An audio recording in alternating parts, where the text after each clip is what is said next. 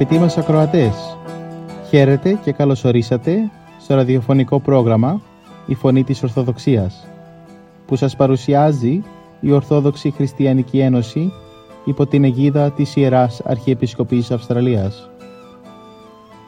Μεταξύ άλλων θα ακούσετε διδαχές από την Αγία Γραφή, σκέψεις από πατερικά κείμενα και βίους Αγίων. Καλή σας ακρόαση!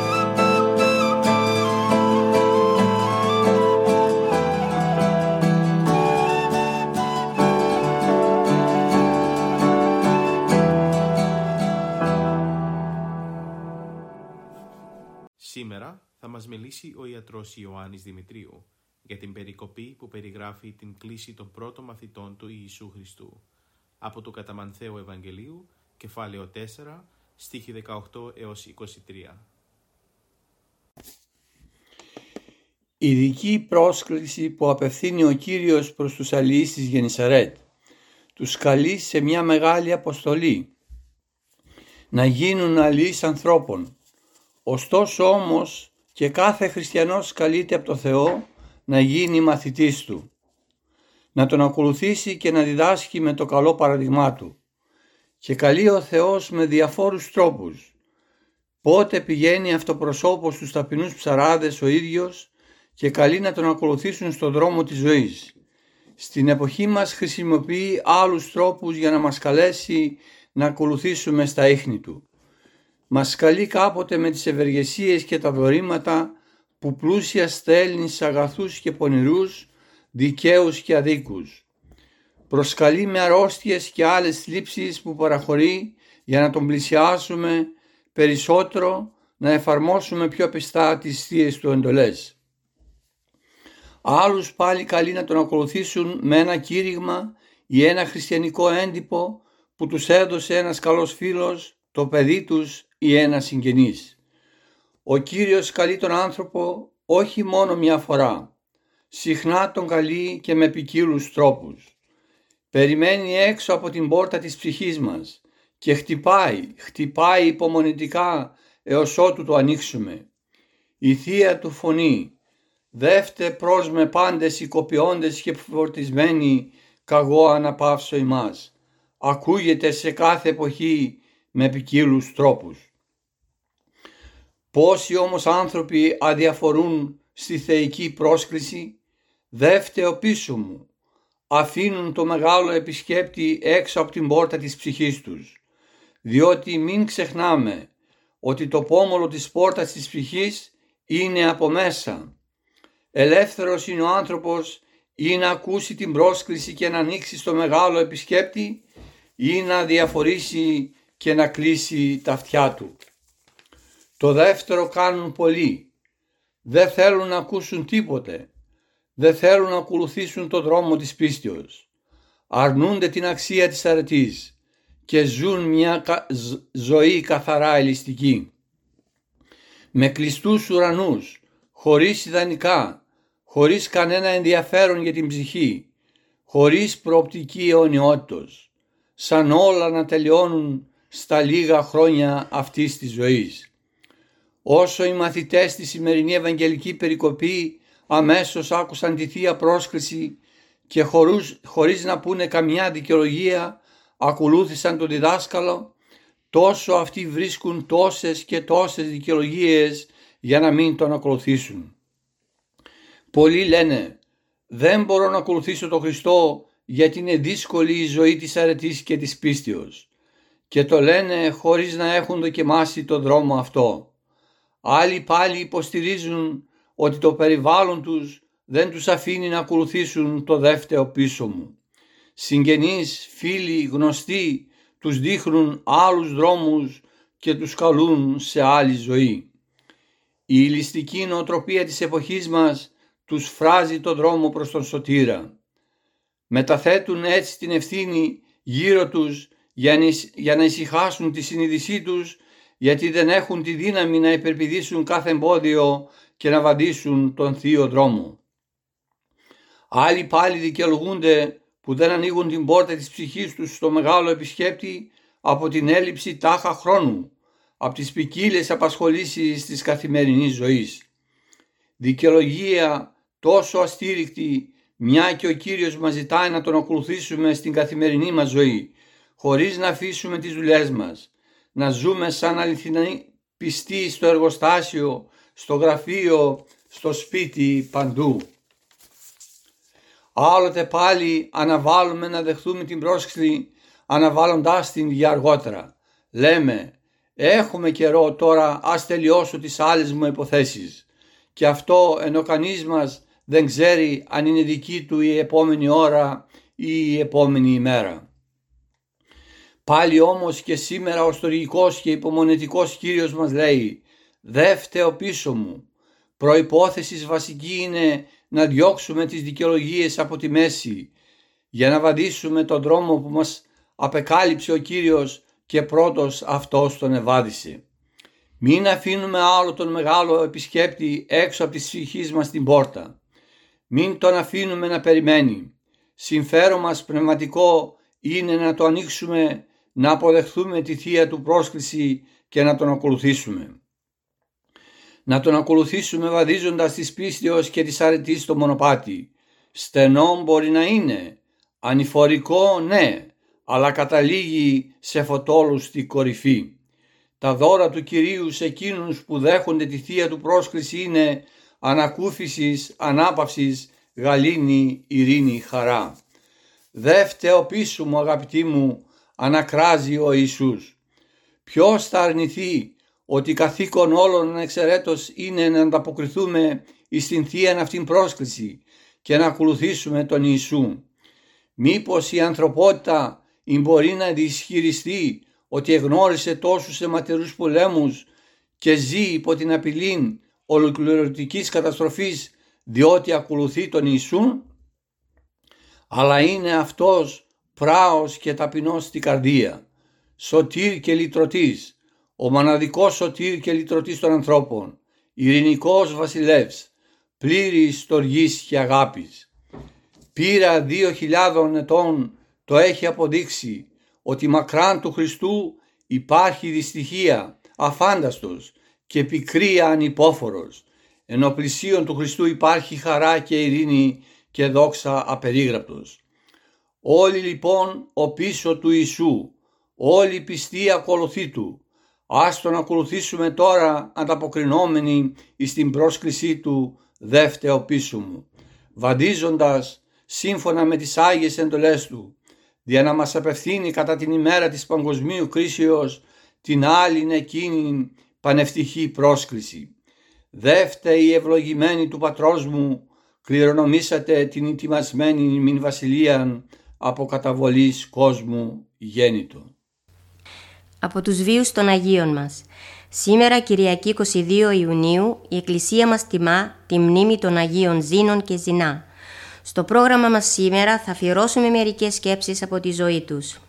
Οι Άγιοι Ζήνων και Ζηνάς έζησαν στις αρχές του 4ου μετά Χριστον αιώνα και ο Μεν Ζήνων ήταν πλούσιος χριστιανός όχι μόνο σε χρήμα αλλά και σε ευσέβεια. Ο δε Ζηνάς ήταν υπηρέτης του Ζήνονα και του συνέδε περισσότερο αδελφική αγάπη όπως όλα τα μέλη της Εκκλησίας. Ο Ζήνων φλεγόμενος από τον πόθο να αφιερωθεί ολοκληρωτικά στη διάδοση του Ευαγγελίου διαμήρασε όλα του τα υπάρχοντα στους στοχούς και χάρισε την ελευθερία σε όλους τους δούλους του. Από αυτούς όμως ο Ζηνάς αρνήθηκε να αφήσει τον πρώην κύριό του και τον παρακάλεσε να μείνει κοντά του. Ο Ζήνων δέχτηκε να τον κρατήσει σαν φίλο και αδελφό εν Χριστώ. Όταν κάποτε στη Φιλαδέλφια της Αραβίας ο έπαρχος Μάξιμος κήρυξε διωγμό κατά των χριστιανών, ο Ζήνων παρουσιάστηκε μπροστά του και αγωνίστηκε να του καταδείξει τη ματαιότητα των αγώνων του κατά της χριστιανικής αλήθειας. Ο έπαρχος αντί άλλης απάντησης τον έδιρε και τον φυλάκισε. Όταν το έμαθε ο Ζηνάς έτρεξε στον έπαρχο και τον παρακάλεσε να ελευθερώσει τον κύριό του. Ο έπαρχος τότε φυλάκισε και τον Ζηνά και μετά από λίγες μέρες τους αποκεφάλισε. και το όνομα σου υπέμεινασε, Κύριε,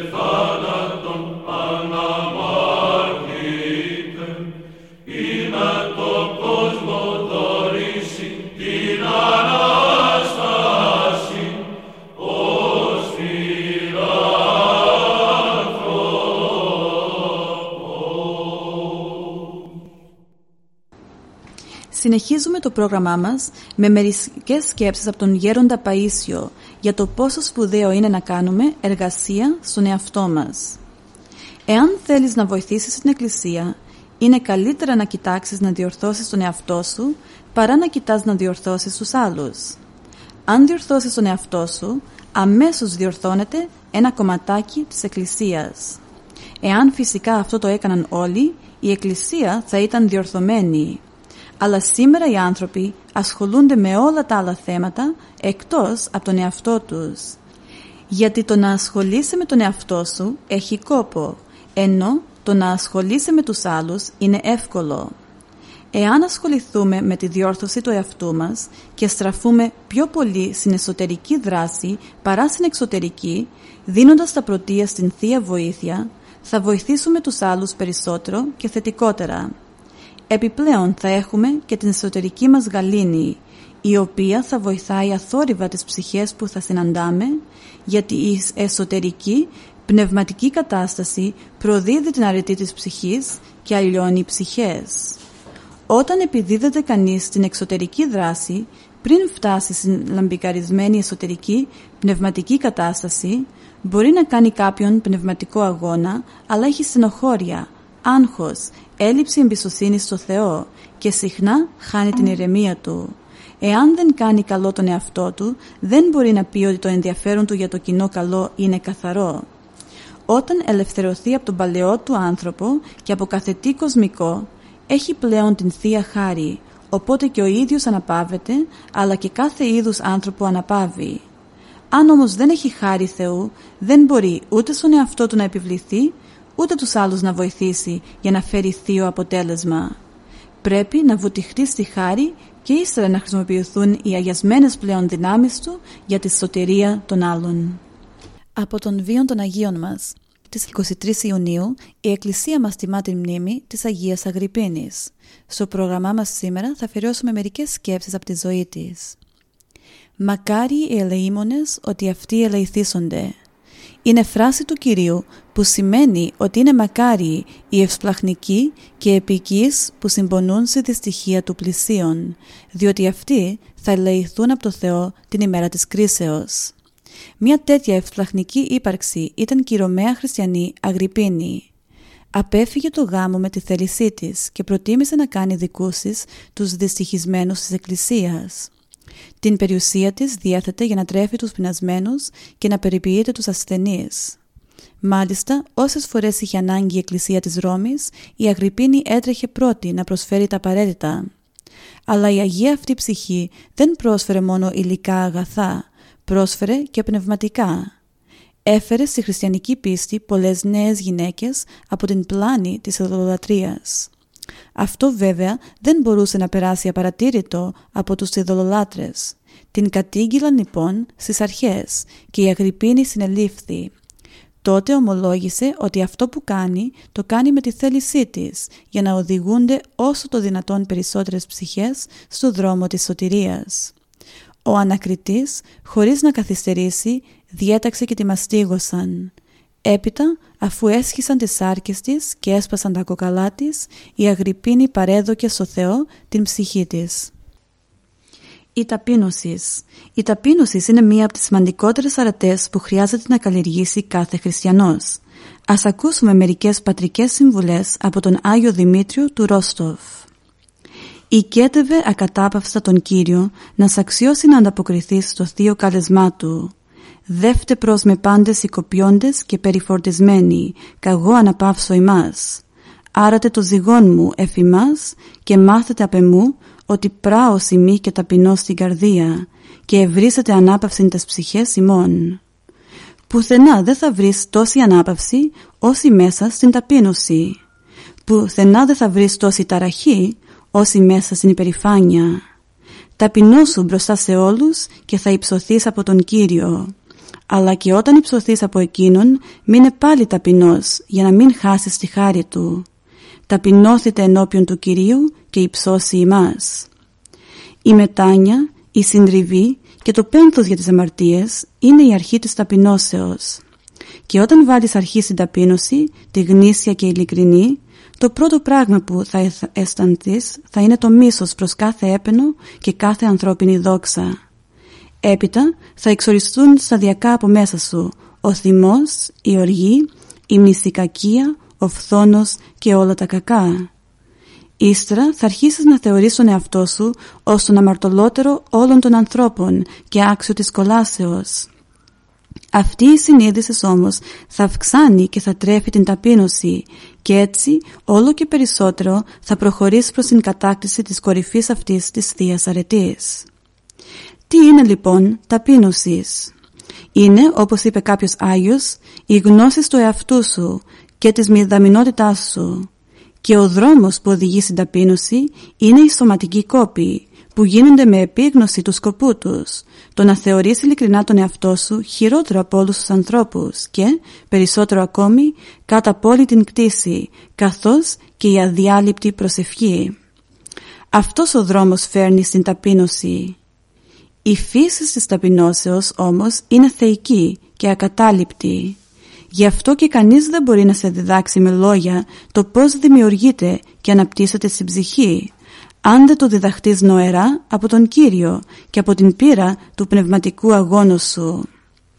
Γιατί οι σωματικοί κόποι οδηγούν στην ταπείνωση; Διότι οι κόποι ταπεινώνουν το σώμα και όταν ταπεινώνεται με επίγνωση το σώμα, ταπεινώνεται και η ψυχή. Γιατί το να θεωρεί κανείς τον εαυτό του κάτω από όλη την κτήση οδηγεί στην ταπείνωση; Διότι όταν τοποθετήσεις εσωτερικά έτσι, είναι αδύνατο να θεωρήσεις τον εαυτό σου καλύτερο από τον αδελφό σου ή να υπερηφανευτείς για κάτι ή να κατακρίνεις ή να εξοσθενώσεις κάποιον. Και γιατί η αδιάλειπτη προσευχή οδηγεί στην ταπείνωση; Διότι αν κοιτάξεις στα βάθη της ψυχής σου θα δεις ότι κανένα καλό δεν έχεις και ότι τίποτε δεν μπορείς να κατορθώσεις χωρίς τη βοήθεια και τη χάρη του Θεού και τότε δεν θα κουραστείς να τον νικετεύεις, να σε ελεήσει και να σε σώσει. Και αν κατορθώσεις κάτι, γνωρίζεις καλά ότι στη δύναμη του Θεού το οφείλεις και όχι στη δική σου δύναμη. Και ταπεινώνεσαι βαθιά, τρέμοντας μήπως χάσεις τη βοηθειά και τη χάρη του Θεού. Και έτσι με ταπείνωση προσεύχεσαι και με την προσευχή ταπεινώνεσαι και προοδεύεις πνευματικά. Τέτοια ταπείνωση είχαν οι Άγιοι αυτή η ταπείνωσης, μας διδάσκει ο Βάσδωρος είναι η τέλεια ταπείνωσης και αναπτύσσεται στην ψυχή σαν φυσικό αποτέλεσμα της ακριβούς στηρίσεως των εντολών του Κυρίου.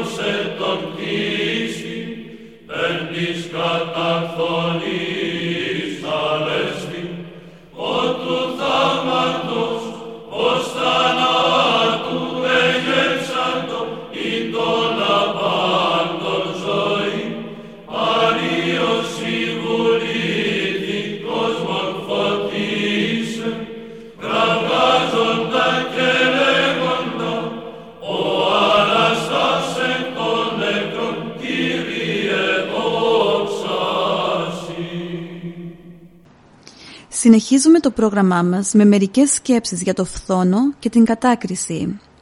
Ο Μέγας Βασίλειος μας λέει «Όπως η σκουριά φθυρεί τον σίδερο, έτσι ο φθόνος φθυρεί την ψυχή που τον κατέχει.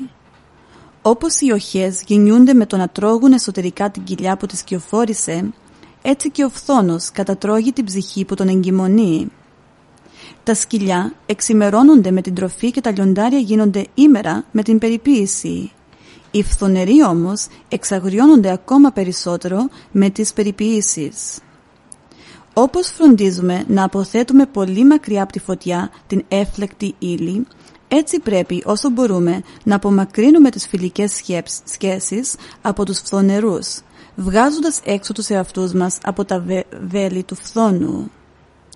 Ο φθόνος είναι δίδαγμα του διαβόλου, αραβώνας κολάσεως, εμπόδιο στην ευσέβεια, πρόσθετη σπορά εχθρού, δρόμος για την κόλαση, στέρηση της βασιλείας του ουρανού.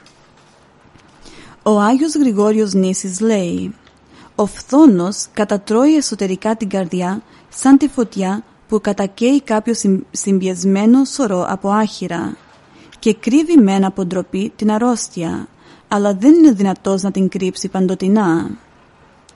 Και από ανώνυμων πατέρων μαθαίνουμε Όποιος είναι φθονερός είναι κατώτερος από όλους. Δύσκολη είναι η έξοδος του δρόμου της φωτοδοξίας και ο άνθρωπος που την περπατάει είναι διπλά άθλιος διότι και φθονεί και φθονείται. Αν εσύ δεν θέλεις ή δεν μπορείς κάποια καλά να απολαμβάνεις, μη φθονείς στους άλλους, διότι ο φθόνος είναι ιδιαίτερο γνώρισμα του σκύλου και ο άνθρωπος πρέπει να είναι καλύτερος από τον σκύλο. Σπούδασε να μάθεις το αληθινό και φανερό, όχι για να κρίνεις, αλλά για να μην κατακρίνεις. Εάν γίνεις κριτής, να γίνεις σαν σύμβουλος. Πολλές φορές βλέπουμε την φανερή αμαρτία του αδελφού, όμως την κρυφή μετάνια δεν βλέπουμε. Όποιος σου ανάφερε του άλλου τα ελαττώματα, έχει σκοπό να αναφέρει και τα δικά σου στους άλλους.